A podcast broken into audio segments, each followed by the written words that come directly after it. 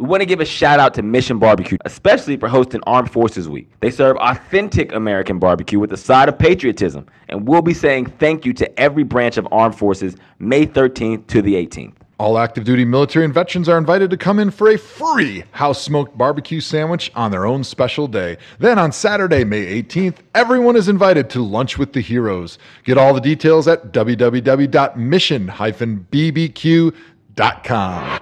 Coming up on today's show, Hawk and I break down the biggest stories from the two thousand nineteen N F L Draft. Kyler goes number one, Rosen takes his talents to South Beach, and the A F C North favorite, Cleveland Browns, are feeling greedy. All this and more on a brand new episode of The Tomahawk Show.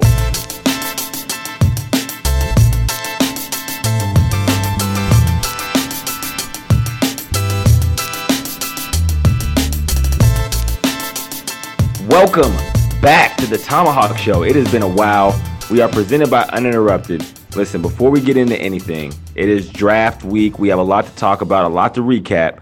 But first, we need you to follow us on social media, at Tomahawk Show. Use the hashtag Tomahawk to interact with us. We see all those tweets. We like to incorporate them in the show. We like to build community here with the Tomahawk. So make sure you're hitting us up. If you love what you're listening to, if you hate what you're listening to, we also want to know that. Also, we need you to rate us five stars and subscribe if you haven't already. Why? Because it's free, and it helps other people find the show, and that way you never miss an episode. We've heard you guys banging for us to come back, and here we are. My humblest of co-hosts, Joe Thomas, is in the building. Joe, how are you? I'm doing great. It was an awesome draft weekend. Uh, I got a chance to be in Cleveland for the first couple days, mm. be right outside of the war room with John Dorsey and Elliot Wolf and Alonzo Highsmith and the Haslams. And uh, it was an exciting time to be in Berea for a few days. Then I came back to Wisconsin and quickly hopped onto this podcast with my man Andrew, because I knew we'd have to do a little draft recap, because I feel like the people want to hear what Tomahawk has to say about the draft. They always do, man. I feel like we've been keeping our, our listeners hanging a lot this offseason. We apologize. We have our lives are going crazy. Joe lost seven hundred pounds. He's on the cover of every magazine you can imagine coming up. And it's it's it's been a wild ride. But we're figuring it out. That's what people need to know. We are trying to put this thing in place. All right, so we'll just start with the draft. Obviously, that's just like you said. You were doing a lot this week. Who all were you on, like, broadcast and media stuff with? So on Thursday morning, I was doing uh, a bunch of media. It was like a media tour. I was working with U S A A and uh, country music singer Chris Young, and he was putting on a, a hundred-person concert for some soldiers in Nashville. So I was out there doing some media to promote that event. Uh, I helped Q and A that event, and mm-hmm. basically just got to enjoy an amazing concert in Nashville before I flew out to uh, Cleveland. And mm-hmm. then I did Browns radio and Browns T V preview of the draft, and then coverage of the draft as it was going down for the first two days. So first round, a couple hours on, uh, was that Friday night or no, Thursday night. And yep. then the second round was like four hours. Uh, second and third round was four hours on Friday night. So uh, most of that stuff was through the Browns radio network and uh, the radio stations that carry that out in the Cleveland area. The hot commodity that is Joe Thomas. Yeah, I, I was I was in Nashville too. Nashville was crazy, and we'll talk about that. But I, I was in Nashville. I did SportsCenter on Snap uh, Thursday and Friday night to recap day one and day two oh. of the draft, and then we also did a uh, a panel show like during the draft, four hours um, on Twitter, which was the it's like five million people watch it. Like I'm not even exaggerating. No, are you serious? Like we probably had the biggest broadcast of any draft show because people get to just wow. jump in and out. They it's on yeah. their phones and they love it. But it was cool, man. So I, I was backstage in the green room for the first round, and we had all the first round picks like coming through, and I was interviewing them, and we were kicking it back to the desk, and then I spent four hours on the desk when the Browns were picking. So it was it was awesome, man. I had Mina Kimes, uh, Mike Golick Junior Um, who else is on there? Uh, Jason Fitz, Dominique Foxworth, uh, comedian Roy Wood. But Nashville in itself, I didn't know Nashville was going to get as lit as it was. Like mm. I wasn't prepared for that. People really? were, I did. People always tell me how crazy Nashville is. Nashville isn't my party place of choice. I will be quite well, honest. Well, you're a black guy. That's where I'm a the black white guy. People go. You know, party. I'm going to go to Miami, yeah. and that you know Black people go to Miami. That's our thing. White people go to Nashville. Nashville is white right. Miami. As simple That's as right. that. But it was lit, man. Just grown-ups getting drunk, partying. It was like, it was lit. It was the exact opposite lit that I would imagine uh, N B A All-Star in Atlanta would be. But it was still lit nonetheless. People were having a good time, man. I tell you, N F L draft in Nashville. Fans, they love the N F L draft. It, it has become such an unbelievable event. And to think, what are they showing up to see? They're showing up to see a man get his name called, walk across the stage, hug the commissioner, and then walk across the other stage. And then leave. That's it. There's nothing more really to it. I mean, the N F L has done a masterful job marketing this. They really have. People are excited about it. Now they're involving all sorts of celebrities and entertainers and former players. I mean, I saw Tim McGraw was up on the stage announcing uh-huh. picks. They had former players like Jim Brown. I think Eddie George was out there. I mean, they're trying to make this like an entertainment event because really when, like I said, it boils down to the fact you're just watching a guy get his name announced. And by the time the second and third round comes around, there's nobody that is even there attending anymore as far as players that are getting drafted. And so really, you're just listening to them get their name announced, and then all the, the yahoos like you and me talking about, oh, this was a great pick, or oh, this was right. a bad pick. But really, nobody knows. That's nobody the funny knows. thing about the draft, too, is like uh, all these people want to throw out their, their draft boards and talk about, well, this Grades. team had a great draft, or this team did horrible. But really, all you're doing is looking at what was the team's needs, and did they draft positions that they need. That's Literally. all the people are evaluating somebody's draft upon. You can't draft, you can't grade a draft for five years at least. Like it's exactly. like we're just now able to draft the, to grade the twenty fourteen draft, yeah, but automatically exactly. everyone's like, oh, so and so had a good draft, so and so had a bad draft, oh, yeah. right? Yes. All right, so you so that so is let's, the draft. Let's go do that. Let's, let's go do let's, that now. So exactly, that's a let's perfect go, tee up for exactly what we said is annoying about the draft. Hold on, before we get into grades, because we already, I set it up for everyone to cut off the show already to be like, yeah, this is pointless. Um, but before we get to that, you're right. The N F L has done a masterful job with the N F L draft, man. The way they've made it a spectacle, and it, I'm not going to lie, it is fun. Even as a former it's player, a there, there are a few things that I still view as like fun. And the draft, just being around that kind of energy in football was even still fun. But here's the thing. I gotta, I have a little Joe Thomas insight where I think Tomahawk L L C can make hundreds of millions of dollars Ooh, over the course I'm of twenty board. years. All right, so when I talked to Joe Thomas, and we were in the draft city. We weren't technically at the draft, so we still have to make our first appearance at the draft because I didn't get drafted, and you didn't show up, even though you were a top right. pick. And when I asked you one time, I said, Joe, why didn't you show up? You were like, I could not find the value in me being there, right? And as I was there interviewing guys after, they were going through a car wash of media. This is the happiest day of their lives. And I'm not going to lie, some of them seemed exhausted. Some of them seemed like, man, I'd rather be doing something else. It's after a long that, few days. It's a long it's few a days. Long couple days. And it's exhausting days. emotionally because you're waiting to see basically exactly. how much money you're going to make. Everybody knows the, the, the slot that they get taken at and how much money you're going to make because of like the rookie wage scale right now. So you're basically waiting to find how big that lottery ticket is that you just won. Exactly, man. So these guys are there and they're not getting paid to be there. They just nope. want the experience of walking across the stage. So here it is. You ready? The Tomahawk Draft Party, hosted by LeBron James, The Rock, and Kevin Hart. Here's what that it should is. be no problem getting them there. I can't now, imagine that they have anything else going on. Not only will we have a draft party with our own stage, celebrity guest appearances, parties, green room set up for families. Everyone has an individual camera on their party that they came with so they can celebrate.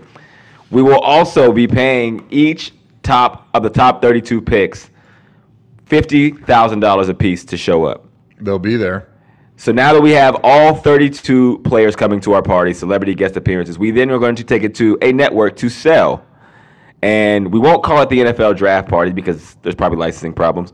We'll just call it Tomahawk Draft Party. And mm-hmm. as the teams make the selection, we will be, then put the cameras on them, and people will be watching our party and our award show. They'll walk across the stage the same way. We'll do something cool like Christian Wilkins did with the commissioner with a chest bump, except The Rock knows how to chest bump. So mm. he will be ready for it.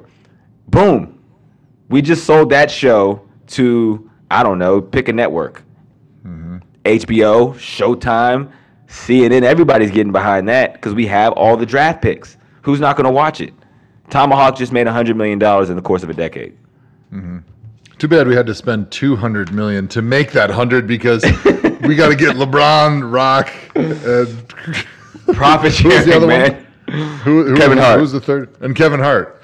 Yeah. Okay. That should be right, a so cheap we'll, fee. We'll keep workshopping it. Let's just get to the draft. That's uh, right. I'll, I'll I'll finish. Trust me. You got to trust me on this one, Joe. All right. Okay. So what was your biggest takeaway from the draft? Obviously, the biggest story was Kyler Murray going number one, which we all – it was a shocker because Kingsbury did not say that two years ago that that's exactly what he was going to do, and he did that. But he went number one. What are your thoughts about how that entire situation played out with Rosen going to Miami and that whole situation? I know you had some choice comments for our, our good friend and colleague Steve Smith on his position on the Rosen-Murray conversation. And it's funny because – I feel like analysts are all over the place with this conversation. So it's like it's one of those true polarizing things that people feel one way and then other people like feel the other way and then no one sees the logic in the other person's side. So why don't you walk us through what your thoughts are about the pick and the entire Rosen debacle? Well, okay, there's a lot to unpack there. But first of all, I think Steve Keim in Arizona did a very, very poor job leading up to the draft because everybody knew they were going to draft Kyler Murray. And mm-hmm. so they had this situation where they had just drafted a quarterback top ten the year before. He hadn't gone out and done anything that proves Josh Rosen can't play anymore.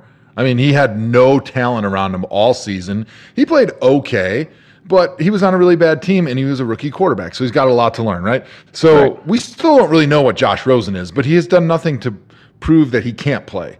So they have this valuable asset, this second-year quarterback who's a top ten pick the year before, and they needed to trade him before they picked Kyler Murray because otherwise the leverage goes way down, right? Mm-hmm. So they did a very, very poor job leading up to the draft, building a market for Josh Rosen and getting competition between two two teams at least to bid for Josh Rosen and his services, right? Yep. So they did the unthinkable, which is they just held on to Josh Rosen, picked Kyler Murray anyway, and then had to deal Josh Rosen the next day of the draft for like a third-round pick and basically basically had to give him away to the Dolphins. So I think Steve Keim did a very poor job. Obviously, to me, when I look at the job that he did as the Arizona general manager in the last two years, I'm saying he's doing a horrible job because if you draft a quarterback top ten, then you you – uh bring in a coach, Steve Wilkes, and you fire the coach, and then you trade that top ten pick one year later, that says that your pick was a disaster, and you did mm-hmm. a very, very poor job when you picked the coach and when you picked the player. But somehow the general manager still has his job. So to me, that says that the owner was the one that picked Josh Rosen and picked the head coach. And then now this is just a reset where Steve Keim is able to kind of get rid of the coach, get rid of Rosen, and start over with his own coach, who's Kliff Kingsbury, a friend of the show. Yes, and, friend of the show. Uh, Kyler Murray, who is his own quarterback. So uh, is a little Kliff tough Kingsbury, to know. That, is he the only head coach that's been on our show? He's the only coach, probably. Period, that's been on our show, I think. Yeah, we coaches probably don't like us very much. We were coach killers in Cleveland. We, we got a lot of killers. Coaches fired. We got Kliff Kingsbury hired, so we're both yeah. killers and creators. Yeah, there you go. Um, no, I, I think for Kliff Kingsbury, it makes sense. Go get a quarterback you want to basically tie your ass to, right? That, that's all it comes down to with N F L head coaching is if you have a good quarterback, you'll probably keep your job longer than the next person. So you don't want your job to be predicated on a quarterback that you might not be sold on or you feel like there's another guy out there. He probably did think Josh Rosen was pretty good. He is good. I think that's the consistency on Josh. He has all the mechanics. He had no O-line last year. His team was terrible. They fired their head coach after one season. That was a terrible situation for the kid. He didn't really get a chance to show what he's made of or not. For Kingsbury, he's not willing to, to test it out and wait. I'm going to go get my guy, and, and if I'm going to get fired, I'm going to get fired with somebody that I want to play with. In my mind, if you are picking Kyler Murray after going top ten with Josh Rosen last year, you have to feel like he is the future. This, this guy is so good we cannot pass up on, which is fine. I actually applaud that for you saying, like, you know what, I know we picked a quarterback last year, but it's about the franchise. It's not about making us individually look good. Let's go get the guy who is the best. But just like you said, the G M, uh, Steve Keim, is it Keim or Klein? I got set up on this. Keim. Steve Keim. Steve Keim. His problem is that the selections you make are indicative of your resume, right? So he probably wasn't putting it out there that Josh Rosen was for sale because he was probably still lobbying for that not to be the case. Because immediately, once you pick Kyler Murray, like you said, that means you screwed up with your pick last year, which was Josh Rosen that you went all in on. So now when Kyler Murray balls out, Steve Keim is probably on the clock, meaning he's probably on his way out. When things go bad, he'll be the first one to go, not Kliff Kingsbury, because it's Kliff and his quarterback are tied together. Keim was tied to Rosen. And now that they didn't get much for him, he's kind of digging his grave even deeper, right? Um, beyond that, the conversations about, like, people being mad at Rosen for unfollowing the Cardinals on social media and saying he couldn't compete was the most ridiculous thing I think I've ever heard in that situation ever. I'm all for guys competing. I'm all for, if they weren't able to find a trade that they thought was lucrative enough, keeping them and being like, okay, whatever, then you're cheap. You're just going to be here until we raise your trade value. But to make it seem like he's a bad kid or a bad person or non-competitive because he was pissed off that they're going to go draft a guy first overall. Yes, he would rather have not been drafted by the Cardinals. I would rather him not have been drafted by the Cardinals if that was going to be the case. You guys screwed this up, not the kid. That's just my position on it. So there's let, let's just let fans know there is one position on an N F L team that when you give the keys to that player, he owns it for a significant length of time, and there's not going to be back and forth. So right. It's not going to be a true competition once one person wins it or the other, because in order to succeed as a quarterback in the N F L, you have to be given the whole team. You have to have the coach, the owner, and all the players understanding that this is your team as the quarterback. It's un, it's it's unlike any other position on the field. It like right. For Steve Smith as a receiver, you can draft another receiver and you guys can compete for the first job, and whoever wins it, you know, might win at week one, but then mm-hmm. if he doesn't play well enough, they might put a different guy in there week two. So quarterback is just different, right?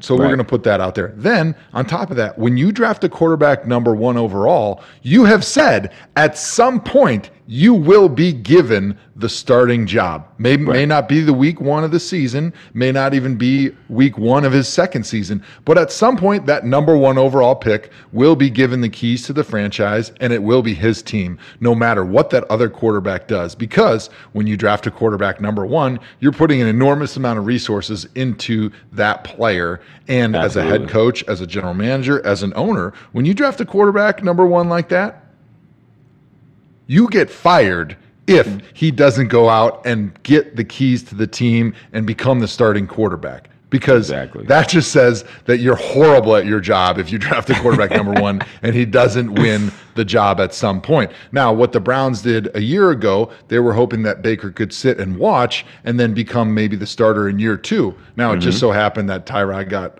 hurt early on in the season. Baker went in, played so much better than anybody could have ever predicted because he played better than any rookie quarterback in the history of in the, the history league, of the N F L, yeah. and was able to go out and play really well as a rookie, and then he became the long-term starter right away. But at some point, Josh Rosen was not going to be the quarterback of the Arizona Cardinals, and Kyler Murray was going to to be the starting quarterback of the Arizona Cardinals, no matter what Josh Rosen did. If Josh Rosen played as well as he possibly could and he started the whole season and he won eight or nine games, you know what the Cardinals would probably have done? They would have had a good value for him, and they probably would have traded him after the season because Kyler Murray is their guy. He's the guy that fits with what Kliff Kingsbury wants to do on offense, and so no matter what Josh did, he wasn't going to be there long term. So you might as well get out now and get a fresh start somewhere else where you can be the guy. And so that's what he wanted. And so that has nothing to do with his competitiveness. That has nothing to do with him wanting to be given something and not have to compete for it. Steve Smith is just wrong when he when he's talking about competing for a starting quarterback spot with a number one overall pick. It just doesn't happen. It doesn't happen. And people got to realize this is a business. I, I just... I roll my eyes when everyone like tries to tough guy the every situation. Like you gotta, ha- you got this is yeah. football. Son, like the, you can't. This is football, son. Everything, and this is like one of the textbook situations where that is not applicable. Another quarterback that got drafted early on that nobody expected was Daniel Jones out of Duke.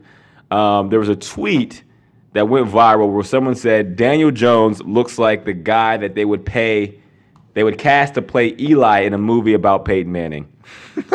So the consistency is basically that the Mannings basically made this pick for the New York Giants. Giants fans were not happy about it, to say the least, Joe. What were your thoughts on that pick, man?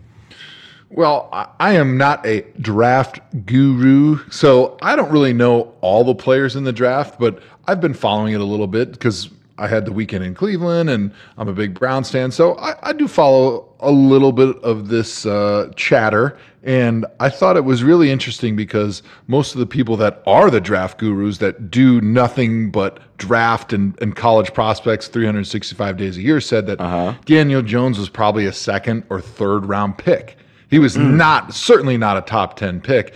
And if the Giants really wanted him, they would have been smart to just take him with one of their other picks in the first round or maybe even to the second round and get a better player with that number six overall pick. So uh, on top of that, a lot of people had Dwayne Haskins as the better prospect at quarterback, potentially for the Giants. So um, I think there there could have been some some interesting things at play with this pick because supposedly there's a, a he he was a Duke quarterback, yes, who only completed like fifty percent of his passes. Yes. He's not not a highly uh, accurate, let's say. I mean, granted, you could say, oh well, the Duke receivers have dropped a lot of his passes, but.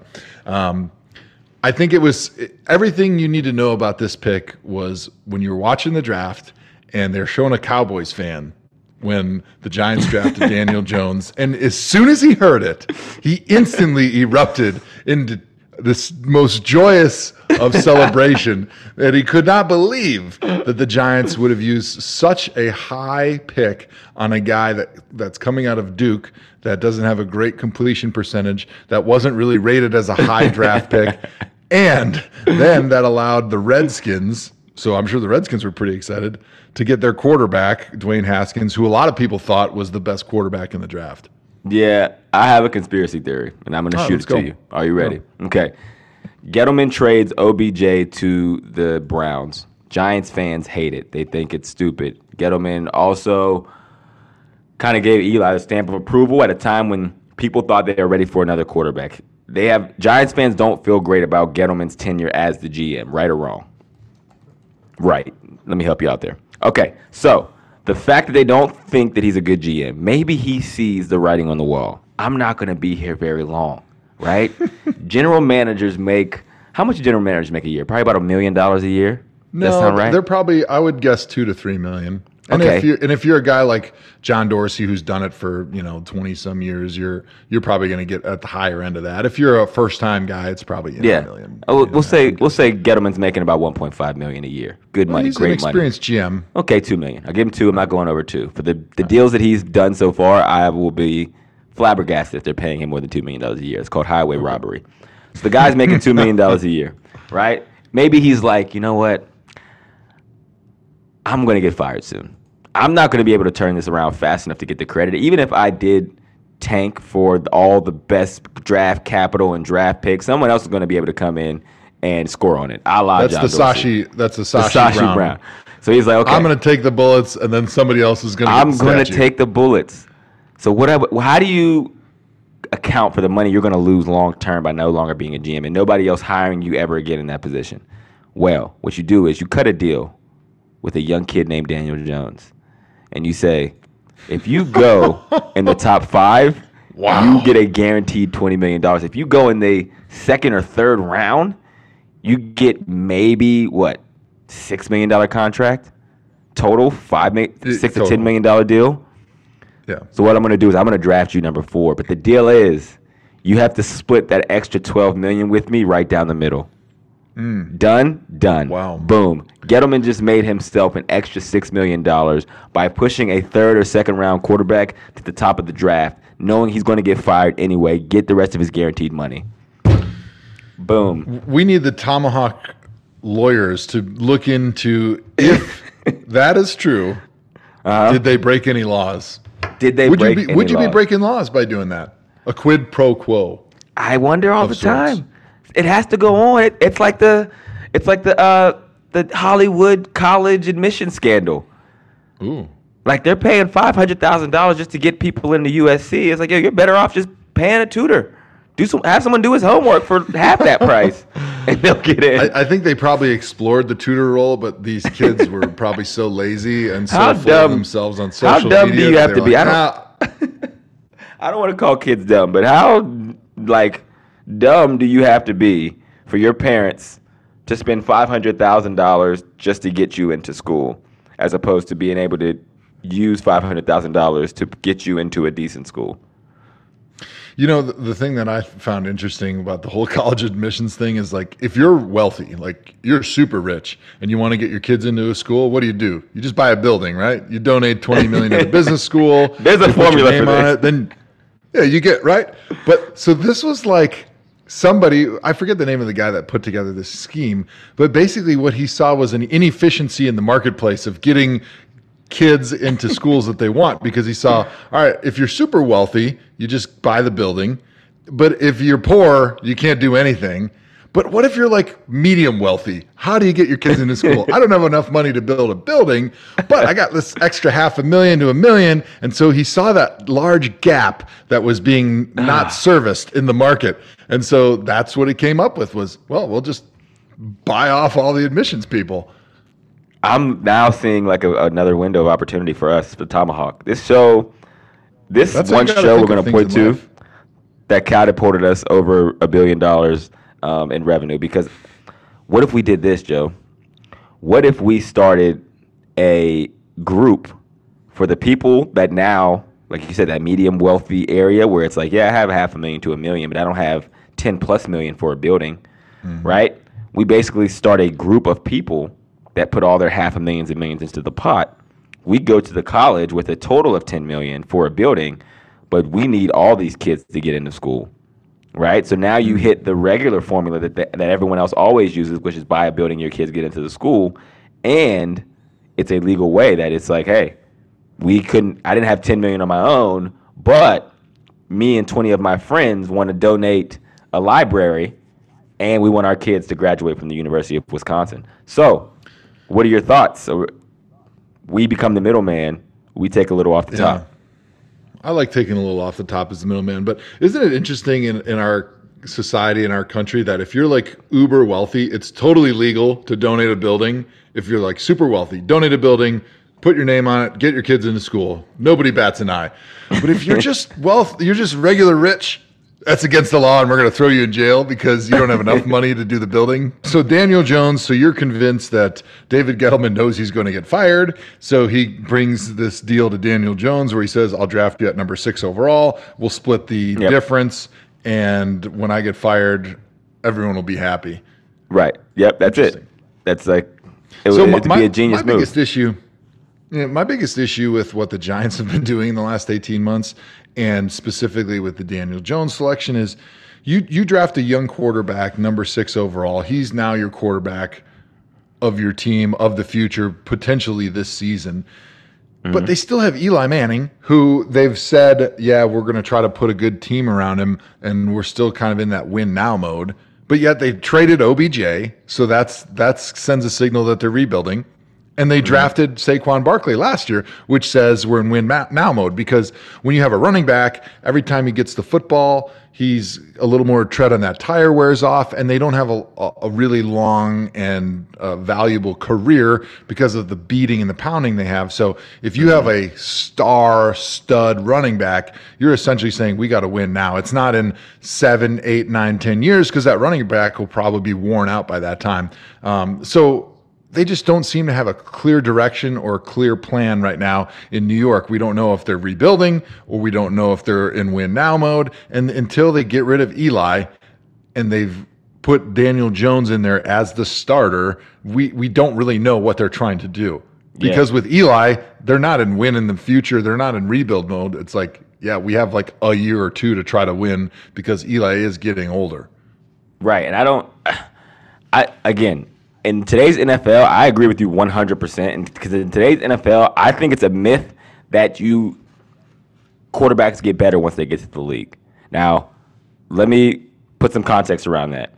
In the last ten years, can you think of a quarterback that we've seen play in the first two years of their career in game action that got considerably better than what they put on display in those two years? There's been instances where they've got considerably worse. There's been instances where the people around them got better. And yes, obviously your experience helps you, but the two things for quarterbacks that I do not think change are accuracy and decision-making. Those are like my one and two things. I feel like the quarterbacks who are accurate and make good decisions in the N F L were probably accurate and made good decisions in eighth grade football, to be quite honest. So being six five, having a rocket arm, you know, having all the, the measurables, running a fast forty, being athletic, that's all cool. But if you can't make good decisions and you're not an accurate quarterback, I don't give a damn how many years we give you. It is not going to change. Like, I just don't think, I don't think, I don't think Jay Cutler got better. You know what I'm saying? He was a solid quarterback. He's, yeah. he, he accomplished a lot, but he still was bad to the, from the start to the finish.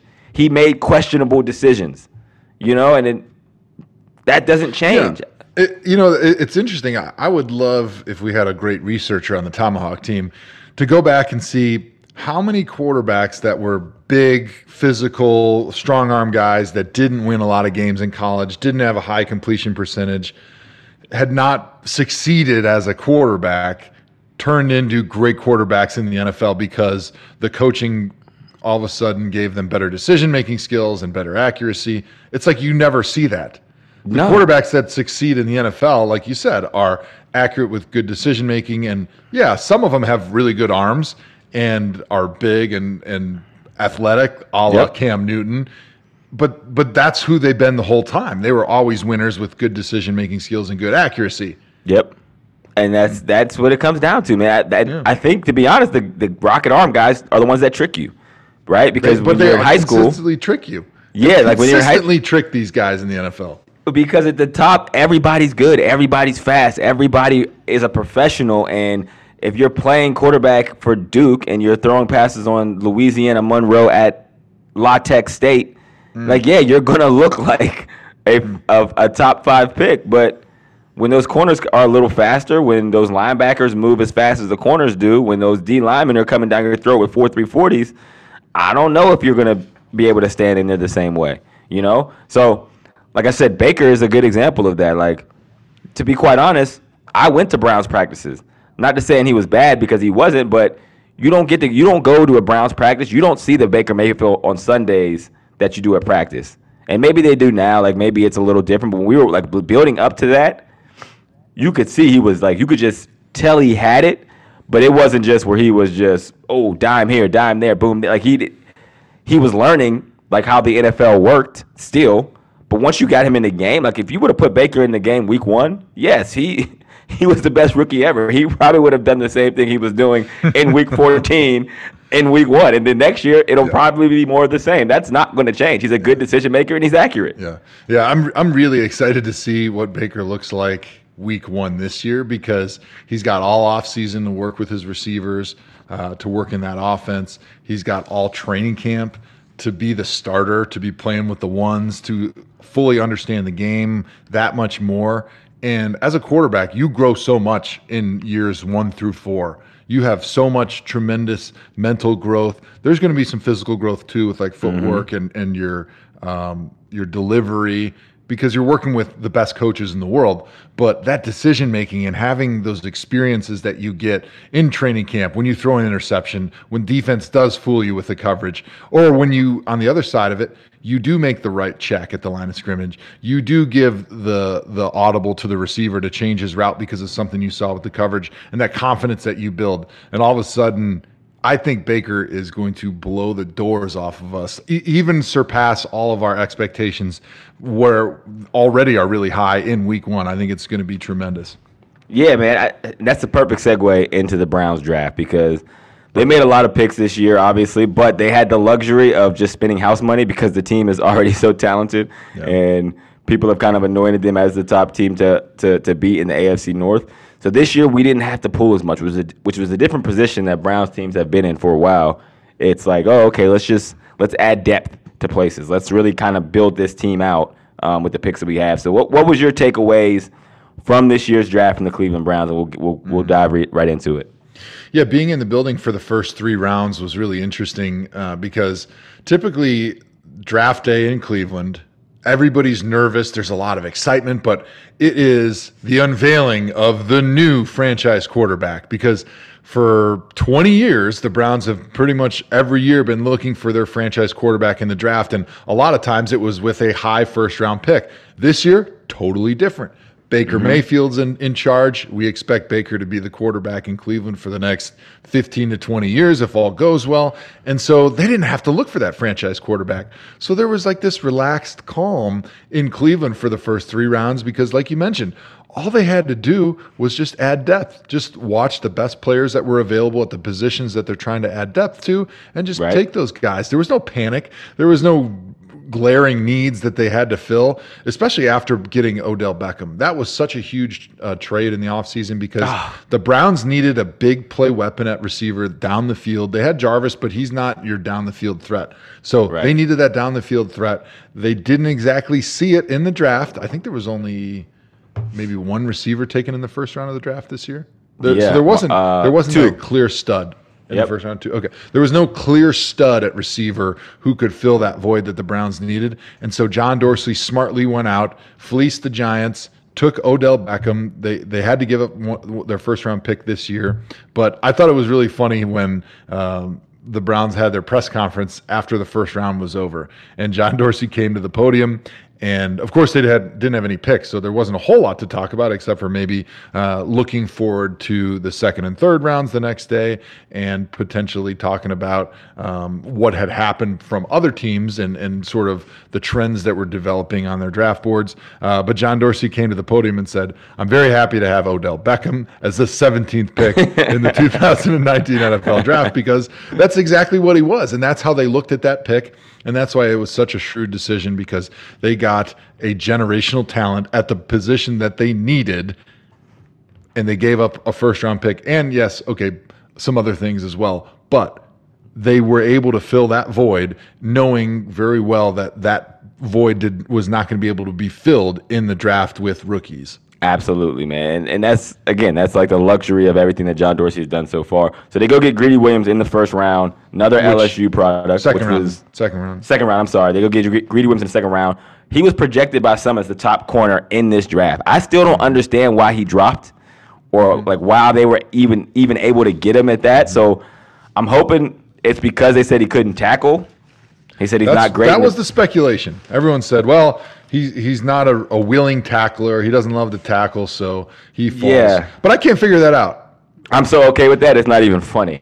Yeah, like, like people forget that Deion, yes. he, he wouldn't even pretend to tackle. I mean, he would he would step out of bounds to get out of the way he because he's trying to preserve himself. In a press conference, like, yeah, I, I'm not here to tackle. That's not what they want me here for. So but, if, I mean, if, it's smart. Because as a cornerback, you get paid to cover. And the last thing you want to do is get hurt trying to do something that's not in your job description.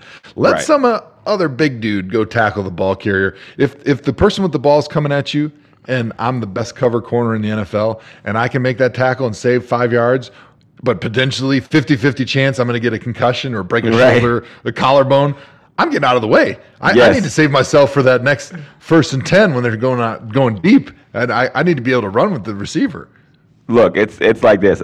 As you know, Joe, we played together, right? And you know, I was I was I very prideful in my blocking, right? You were, and they were like, "Man, Hawk will go block." You know why I was so prideful in my blocking? Because you had to. Because I had to, Joe. If I was you didn't six, block, five, you didn't have a job. If I ran a four three and could jump over anybody and make every catch, I can promise you I would not have blocked either. So if Greedy, if what we lose in tackling with Greedy Williams, we get in his coverage ability, sign me up. We are in very good shape. So for it. L- Greedy let, let Williams, say, go ahead. Oh, look. I'll just say it was really cool being in the Browns radio studios because after Greedy was drafted, we got to have him come on the show, and so we got mm-hmm. to talk to him, and we got to listen to his interviews.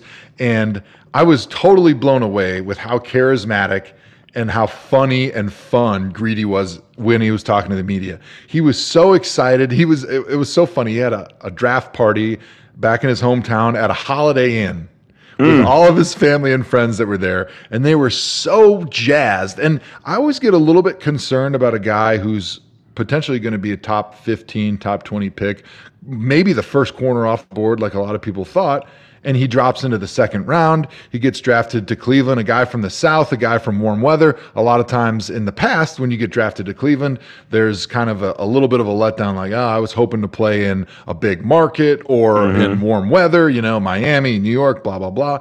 And there was none of that with this guy. He was over the moon, and he was so excited, and he was so happy, and he was so fun and funny. He even said, I don't know anything about Cleveland except we're going to win the Super Bowl this year. And then we had him on our show, and he was just so funny because we, we asked him about how he got his nickname, and he said it was because um, he always would drink uh, whole milk, and, and his, his grandma or his aunt nicknamed him Greedy because of like how much milk he would drink. And I'm like, man, now this guy's going to get a milk endorsement. He's going to be right. on the Got Milk commercials in Cleveland. Uh, but he he was just a lot of fun. And to me, it said a lot about him as a person. But it yeah. also said a lot about the pivot that the Cleveland Browns and the city of Cleveland has made in yes. the last year. How Cleveland now is the cool spot to be. O B J, exactly. Baker. The kids, they love they love Odell. They love Baker. The kids out there that are going to be rookies and going to be drafted in the next uh-huh. few years, they, they're dying to go to Cleveland to play with Odell, to play yep. with Baker, to go to this city that LeBron came back to to win yep. a championship. I mean, it is the cool place to be, and I think that is one of the most awesome things that I've been a part of. Not that I'm a part of it, but but that you I've seen in my N F L about? career. No, I mean you. I mean that's one hundred percent right. It's just it's it's weird to even like watch other players get excited about that. And there's actually another story tied to that that we'll get back to. But, all right, so the, the other Browns picks were linebacker. I'm going to butcher all these names. Sione Takitaki. Sione Takitaki. Sione Takitaki. Um, Sheldrick Redwine. Mack Wilson. Austin Seibert. Drew Forbes. Donnie Lewis. Of those picks, who are you most excited about? Do you have any intel of what the thought process is of mm-hmm. why the Browns got him and, and what's your take on him? Well, I've been saying for a while that I think the Browns between rounds four and six are going to take an offensive lineman, a development guy, and I think Drew mm-hmm. Forbes fit that mold perfectly. Southeast Missouri, small school guy, but you find a lot of really quality, quality offensive linemen in those four to six rounds when you go to those small schools, because a lot yep. of times these guys have the talent, but they just develop later in life, right? They were smaller guys, or they had some grade issues or whatever those were, and they got to college. College, all of a sudden they matured, or mentally or physically, and they turned into really good players. But because they were playing against lesser competition, a lot of times G Ms are a little bit less willing to pick them high in the first, second, third rounds. Right. But you're going to still get this amazing potential talent. And when you draft them in the fourth, fifth, sixth round, you give them an opportunity to come into your program to learn N F L techniques for two or three years. And a lot of times these guys turn into be really good starters for you, but you don't have this huge investment in them like right. you'd have a first or second round pick. So it doesn't hurt you to l- let them sit on the bench and learn and develop and become better players. So I thought that was an awesome pick. I was excited, partly also because I'd been calling it for a while. So when anytime something happens that you've been calling, you feel yeah, really, really good about it and you feel really yeah. smart. But I, what I really liked about this Browns draft was it was all defense except for a kicker, which doesn't really count offense or he's defense. Half, he's half a, op, a half opposite half, guy. A half. And half. the Drew Forbes, who was the offensive guard. Um, so they knew that they were thin on defense. They have mm-hmm. a lot of talent on defense, but a bit thin at linebacker, at yep. secondary, and defensive line. And what do they do? They went out and they drafted a cornerback in the second round, a linebacker in the third round, a safety in the fourth round, which were their top three needs, and then another yep. linebacker from Alabama, Mack Wilson, in the fifth round, uh, offensive guard. And then they went back to cornerback Donnie Lewis in the seventh round from another small school. So I think yeah. the, the trend that you're seeing from John Dorsey, which is really shrewd on his part, is you get those small school guys in the later rounds to fill mm-hmm. some of those positions that you're a little thin at. And those are the guys that you're going to be able to keep around for a few years and let them develop. Yep. And right a lot outside. of times they're going to blossom. You know, you were a smaller school guy. I mean, Toledo's yep. not a small school. It's not Division no, two. No, it's true. But it's smaller, and so those are a lot of times the guys that are going to blossom even more when you get them in the N F L environment and you get them playing against that top-notch competition. Exactly, man. I think what the Browns did, I think that's why fans like John Dorsey so much, because the fans can see the vision, right? Yeah, so we go out and we right add there. we add all these top names, and like, yeah, we're a talented team. Our offense is stacked. We don't need offensive players, right? So what does he go in the draft? He doesn't draft a lot. He drafts nope. a guard to kind of help with depth because Zeitler is now in New York, and he goes and gets a safety to kind of fill the Jabril Prepper's need yep. in the room, right? Mm-hmm. And then he goes gets two corners because that's a need. So and the linebackers had some some missed tackles uh, last year that were a problem. Yep. Jamie Collins is gone. Christian Kirksey coming back from injury. So for fans, they look at this draft and they say, "Oh, this makes sense," and it makes them even more excited. Like it's, you know it's not that hard, right? It's just it, like, it, yeah, this this is perfect. And, and that's what fans have got to be thinking in New York. It's not that fucking hard. But we've got David Gettleman, who makes it look like he's trying to perform brain surgery blindfolded, right. backwards and naked. But then you look. I mean, John Dorsey is running something that's completely polar opposite of the things that are happening in New York right now. And fans are just like, yeah, we're just relieved. We're just, yeah, we're excited. We're happy, but this is how it's supposed to go. It's not exactly. that hard. You're it's picking not rocket science. College football players to fit in a team that has some needs. So just go do it. Just do and they don't even care. It's, don't be stupid. They they don't even care like of which ones you get. Like they didn't. They don't. They never heard of Takitaki before.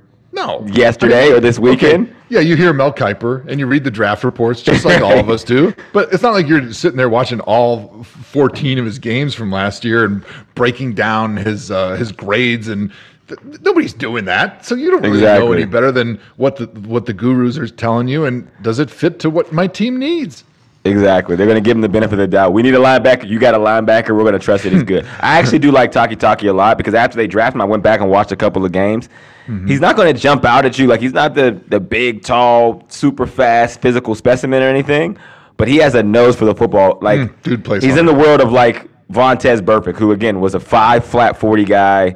You know, nothing really to write home about if you watch him in shorts and a T-shirt, but he, he just had a different instinct to him that made him, like, really, really good. He had the extracurricular stuff, which I don't think will be a problem for Takitaki, but I mean, as it, as it pertains to football, his football mind, his instincts were top-notch. Kuechly has the same thing, but Kuechly also has the phys- physical specimen part. I feel like Takitaki is somewhere in between those two, in between yeah. the, the Vontaze and the Kuechly, but the same kind of nose for the football. There was a little – I had a little experience with Takitaki because he played against Wisconsin. Uh-huh. Uh, when B Y U played Wisconsin, and he absolutely manhandled us. So I do remember watching that game going, who is this dude? He's crushing us.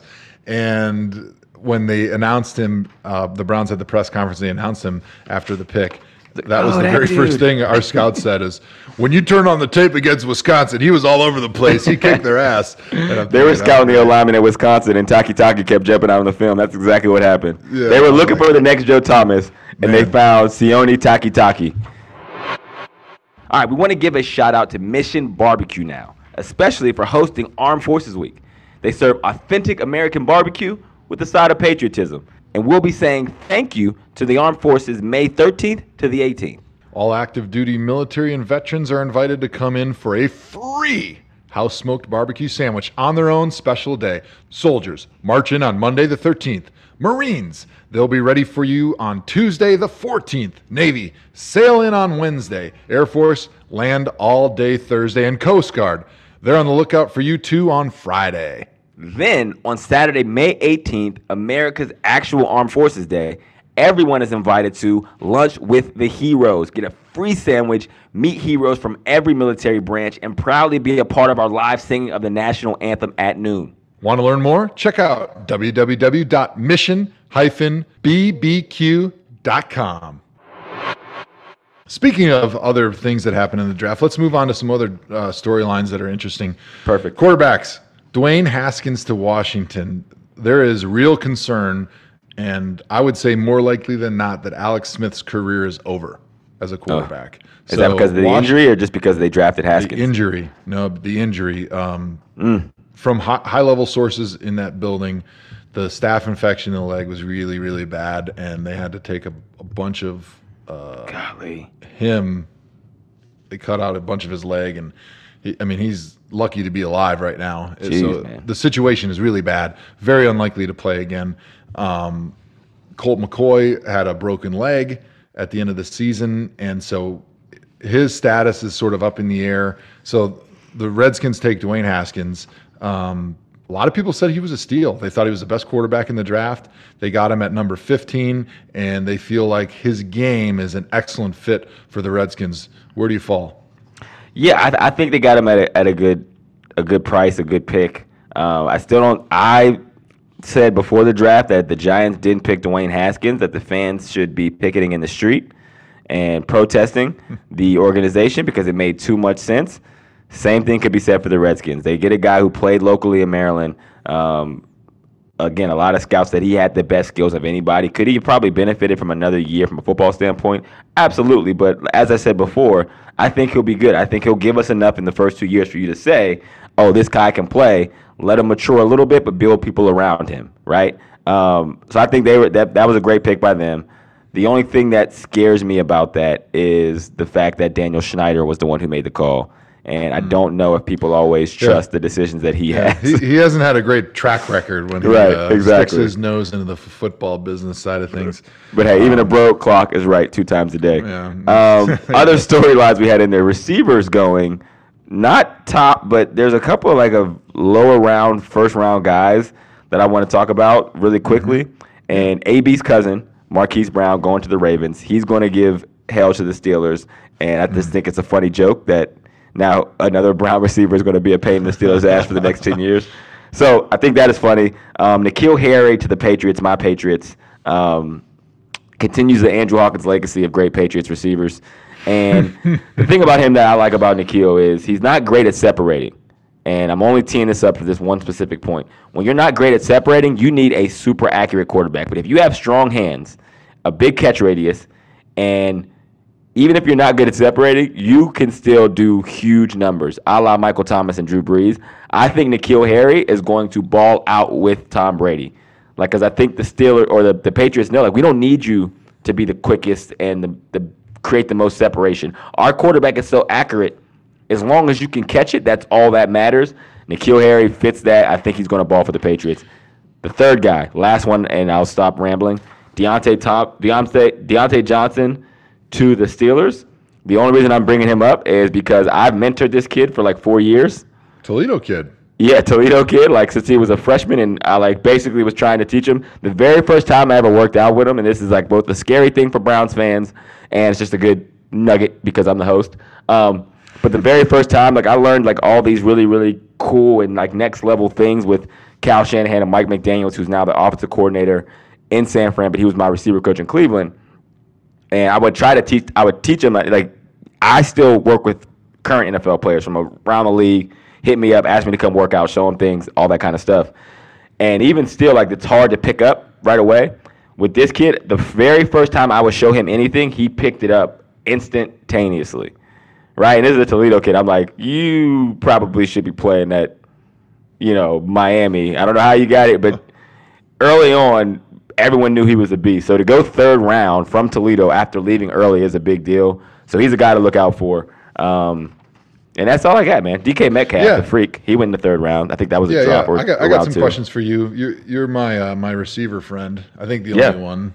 Absolutely. Actually, actually, I had a couple receiver friends. I actually like the receiver room. The the, the group well, that you're built like a was, receiver now. So yeah, yeah. The, the group that was always a little difficult to get along with was the the cornerbacks. They were always different.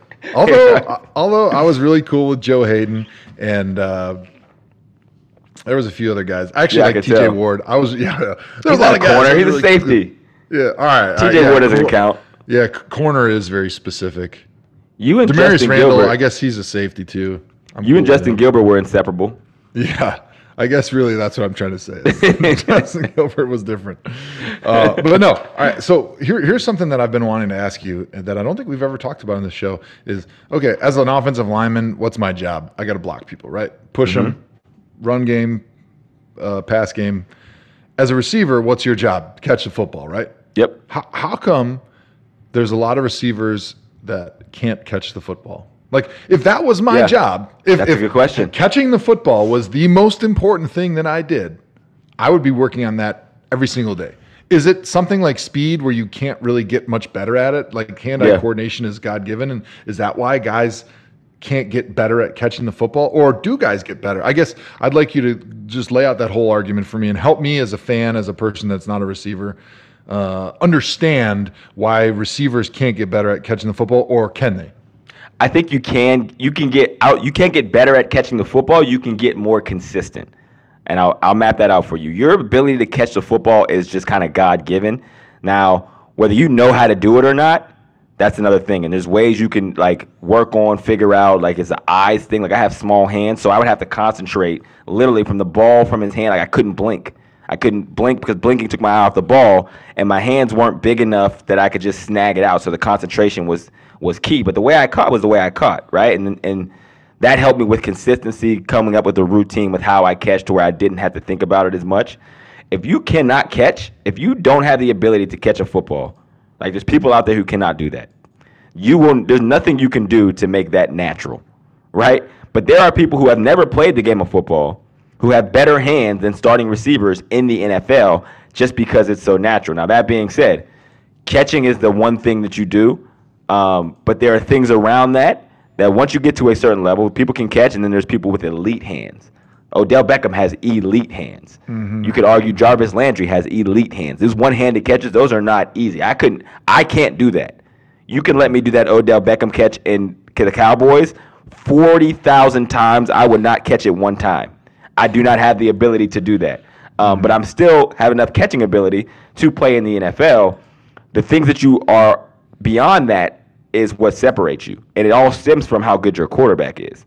So when I was coming out of Canada, one, uh, the Viking scout, they wouldn't work me out because they said he doesn't have enough contested catches on his tape. And I hit back and I said, that's because no, no one's ever near me. So it's like survival of the fittest. Like, so you were trying to say like how fast you were. Like, I beat people so bad. I you am will, so quick. That's why yes, I don't have any contested like you don't catches. Get it. I'll never have wow. contested catches. If you look at all my highlights, very few of them are contested because my value proposition is I can separate, right? And it's okay that I I don't have contested catches because your quarterback, who probably isn't that accurate because most quarterbacks aren't that accurate, I will give him enough space to put it in the vicinity because I'll be so far away from the defender, the throws are going to be easier for him. Right. So then that, that scout said, uh, now you're off our draft board because you have obviously such a big ego. Yeah, you're so exactly. arrogant. You, exactly. Okay, I get your point, but now you're so arrogant that we're not going to draft you. Yes, now it's a red now it's a character flaw. But yeah, so if there's basically a formula for being a good receiver that you kind of pick from everywhere. Speed, quickness, hands, uh, suddenness, um, you know, physicality. Those are all things that you use to get open, and then when the ball is there, if the better hands you have, the less separation you need. So do you think that N F L receivers should work on the jugs machine more than they do? Do you feel like it's some a skill that receivers should be working more at? Yeah, I think you need to work all of your craft. I think everybody is different. You know, like I, I did the footwork just like I told you, but I never worked on my footwork because I had the best footwork. My footwork is the equivalent of Odell Beckham's hands. I didn't need to work on it. It came natural to me. I probably spent the majority of my time on the jugs machine, on other things that I knew I needed to get better at. It's a pyramid, and same goes for offensive linemen or anything you're doing in life. At the top of the pyramid is what you're best at, right?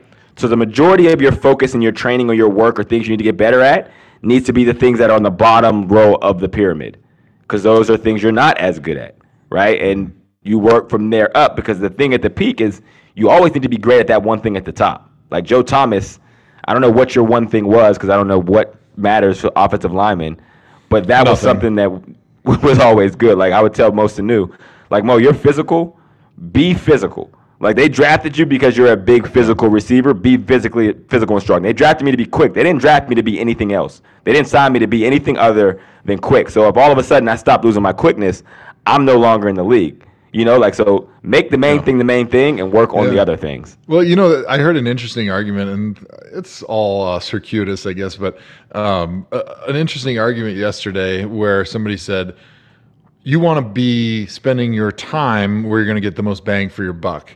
And so if you're really bad at something and you work on it and you work on it and you work on it and you're really not getting that much better that quickly, Just uh-huh. forget about it and just keep working on what makes you great. Like right. take that to the even the nth degree. So yep. if you're the fastest rec- or if you have the best hands of any receiver in the world, but you can still get better at a faster rate than if you work on like your quickness or something like that. Right. Then just screw the quickness. Don't even work on it. Just work on whatever you're amazing at and just get that even more amazing and make sure that nobody can even touch you in that category. You need one of those things. You need that one thing yep. that makes you different than everybody else. Yeah. Yeah. All right.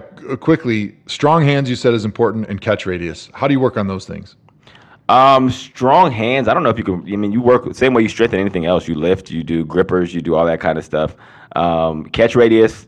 It doesn't quite matter. You're like your size is your size. Your reach. That's just straight reach. Size. That has nothing to do with That's, like flexibility or anything like that. Yeah. No, man. It, it's it's other things in there. Like you are who you are, which is. Yeah. My like philosophy around receivers. I dropped the and I dropped the pass, but there was a I scored a touchdown versus the Jets, two touchdowns versus the Jets. I think I scored one versus the Patriots, and I was going for like a third game in a row. I forget who we were playing.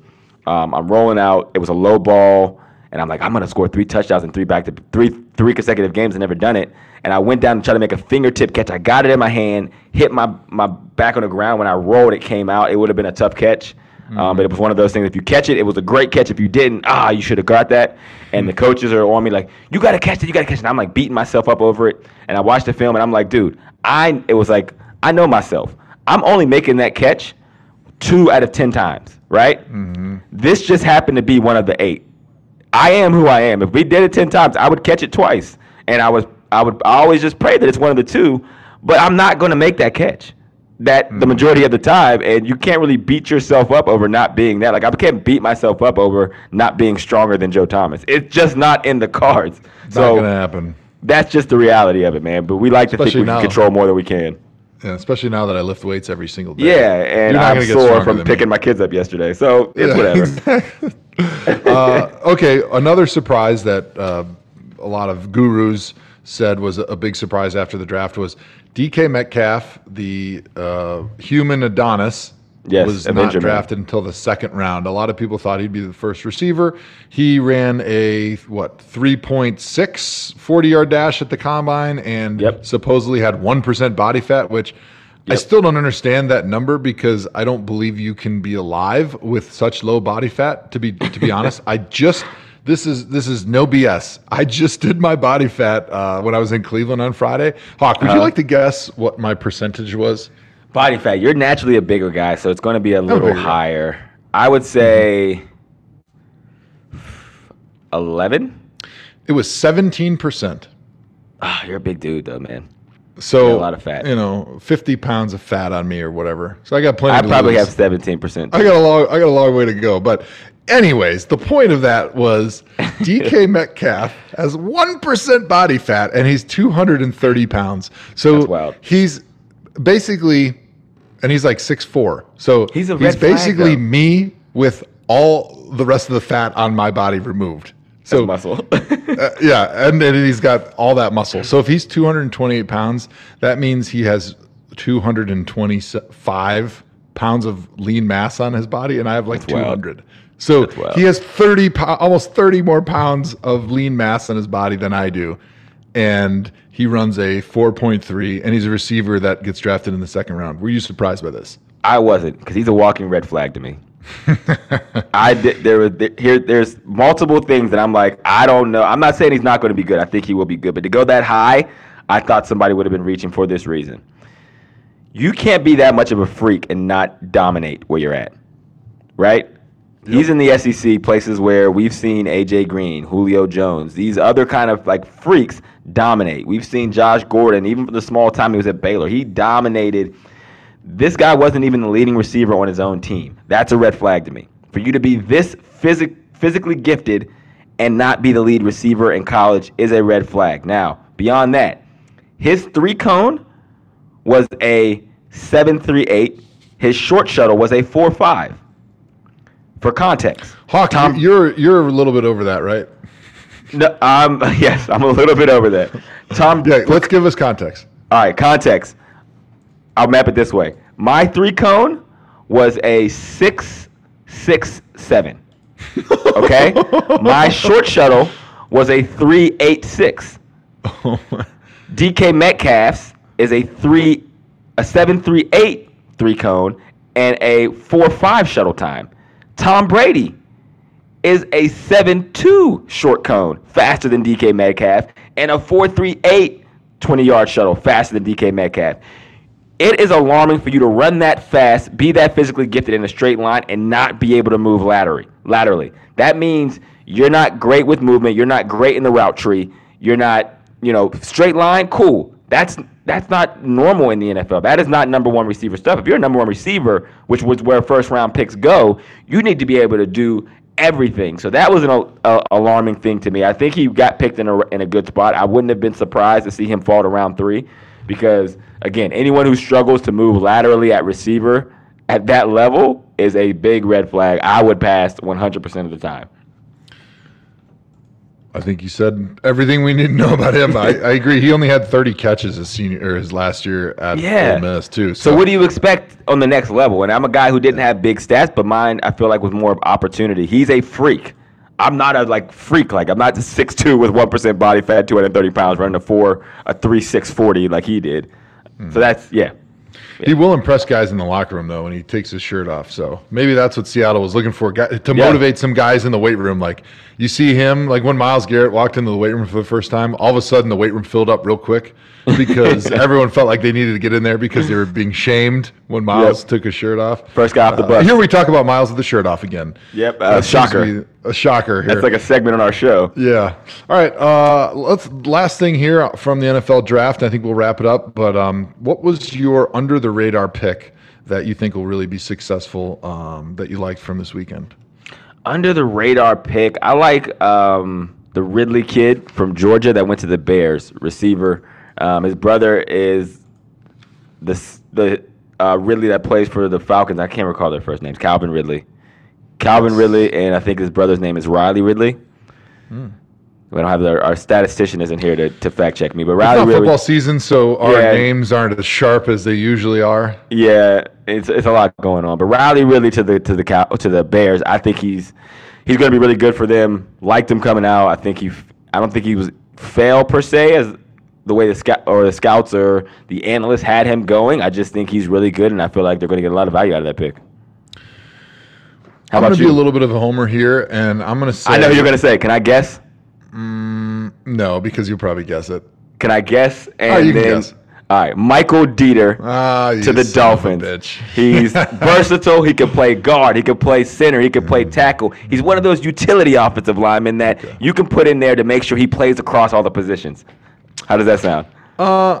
Well, you pretty much said it all right there. So all I'm going to add to that is I think the Dolphins got a really good player here. He was a guy that had an exceptional two thousand seventeen season. Uh, Wisconsin's offensive line had a little bit of a down year in two thousand eighteen, and that hurt all three of those guys um, that came out this year in the mm. draft. And although I think these guys are all going to have really good careers, and I think Michael Dieter is a great fit for the Dolphins. He's going to be a guy that could be there for ten plus years and uh, play some really good football for him. So Josh Rosen's got a offensive lineman in front of him that's versatile, like Hawk said, and that they could grow together for a very long and happy time. So I love it. Any, uh, anytime you draft an O lineman from Wisconsin, you're in good hands. You're, I you're genuinely hands, believe so. that. So, yeah, I think that, that about wraps up the draft show. That was fun. I, I will say I think it started a little bit slow. You know, we're not doing a lot of podcasts in the offseason, so we were man. feeling each other out a little bit. But I think we picked up some really good steam, and uh, that was that was a fun show. I, I enjoyed it. I enjoyed your receiver takes, and uh, I can't wait to do it again, my friend. Exactly. For everybody listening, listen, make sure you tweet us using the hashtag Tomahawk. We are doing our Tomahawk reboot. We have big news coming. You have to bear with us, but I promise we will be back. We will be back in a big way where you get to hear us more consistently. You get to hear some of the hottest takes and hopefully even see us. Listen, follow us on Twitter at Tomahawk Show. Subscribe, rate us five stars. It's free. It helps others find the show, and that way you never miss an episode. Hmm. I think that does it for now. Till next time, my friends. Joe, final thoughts? All I gotta say is, Joe, hawk yourself. Mm. Couldn't have said it better myself.